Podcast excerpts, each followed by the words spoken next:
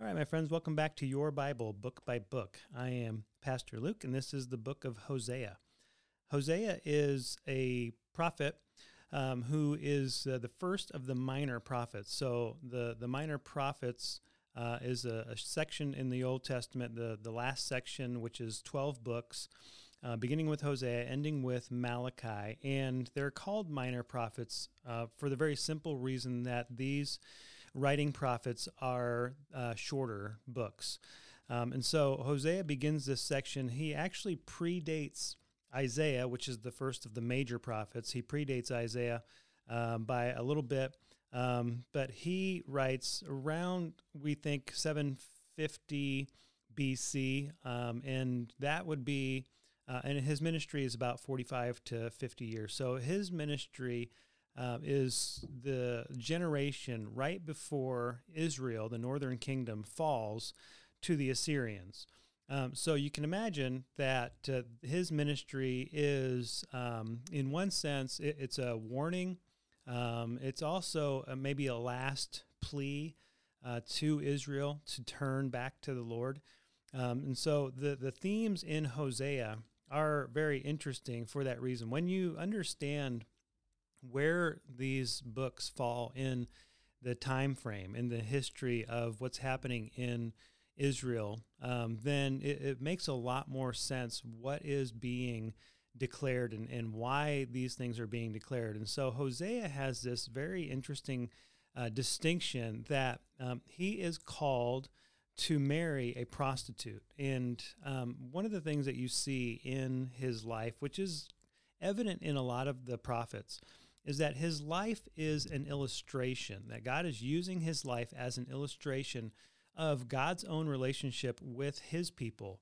And so uh, Hosea plays the, basically the part of God in this relationship, and his wife, who um, is unfaithful, um, she plays the part of Israel. And uh, what's going to happen in this story in, in Hosea's life is that uh, she is going to um, revert back to prostitution after she marries Hosea. After they have uh, a couple of kids, then she reverts back to prostitution.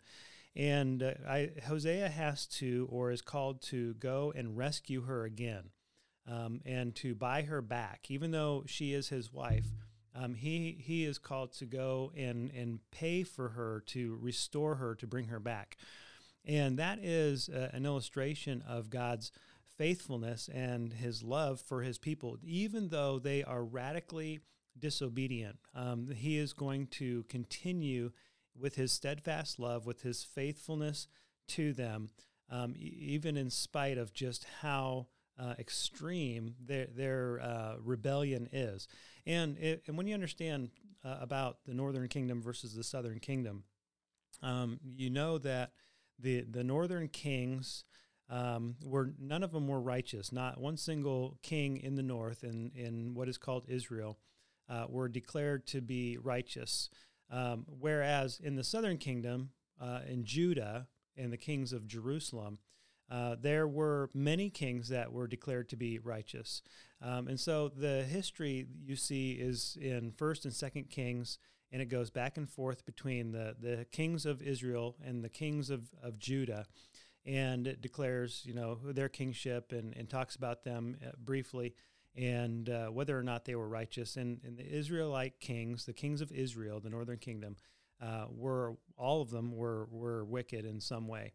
Um, and so, what has happened, and, and what you kind of need to have a handle on historically, is that when the kingdom split, between Rehoboam, who was Solomon's son, and Jeroboam, who began to lead the northern kingdom.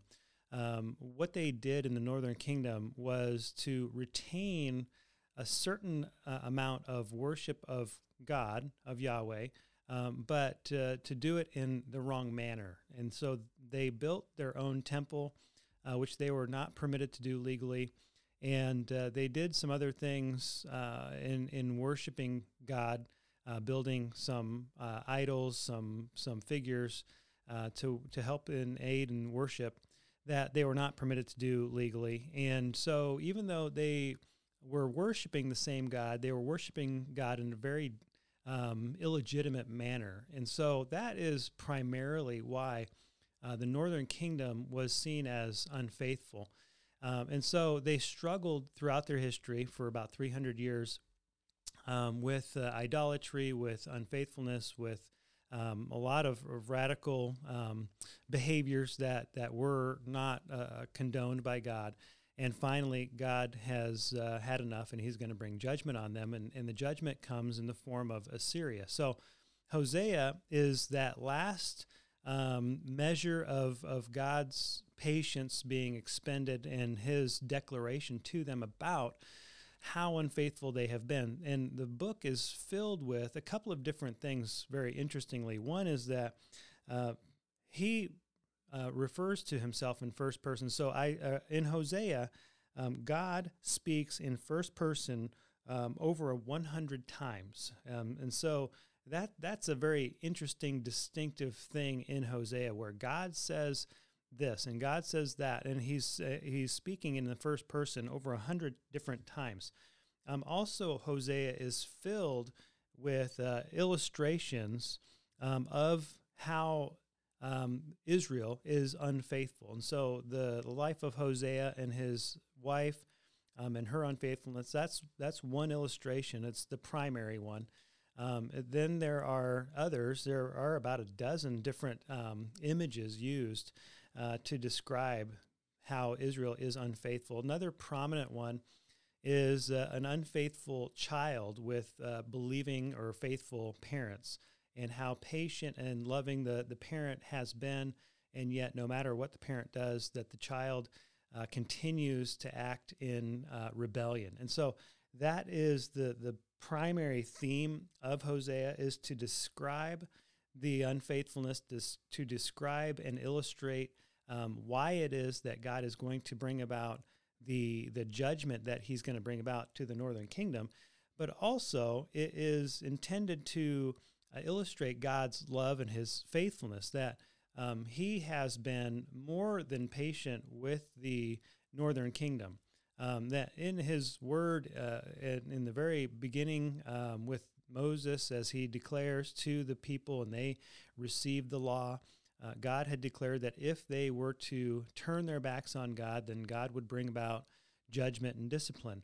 Well, God, in His grace, has uh, offered to restore Israel, even though they've been radically disobedient for so long. He's still willing to and still wants to uh, restore them to offer forgiveness. So, in God's faithfulness, um, he he is extending mercy and grace, but um, while he does that, the Israelites refuse um, to accept that that offer, and so they continue to persist in their unfaithfulness. And um, what happens is that they forfeit forgiveness, which God is is offering.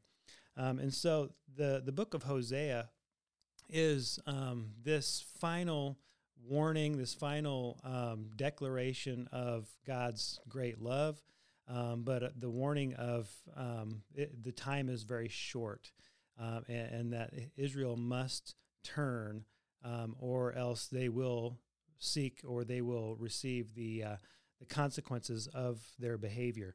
Um, and, and, so all of that, again, uh, when you when you understand um, how it is that God is revealing Himself, it points to uh, the Messiah. It points to the reality that um, in our human nature, uh, we, we really are not capable of faithfulness.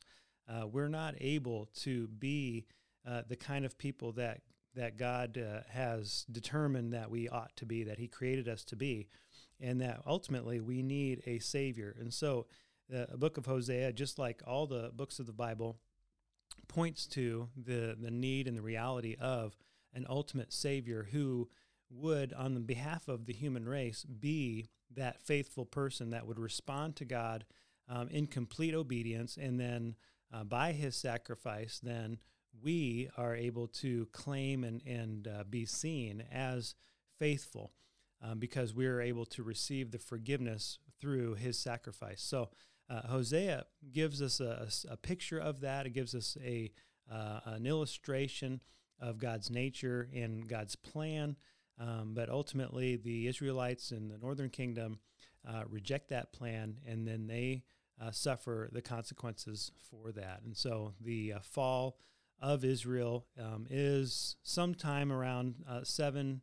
Uh, 701, uh, 702, somewhere in there, where it, Samaria is completely uh, overcome by the Assyrians and they are deported um, to all over the world. And uh, those 10 tribes of Israel in the northern kingdom um, become the lost tribes of Israel.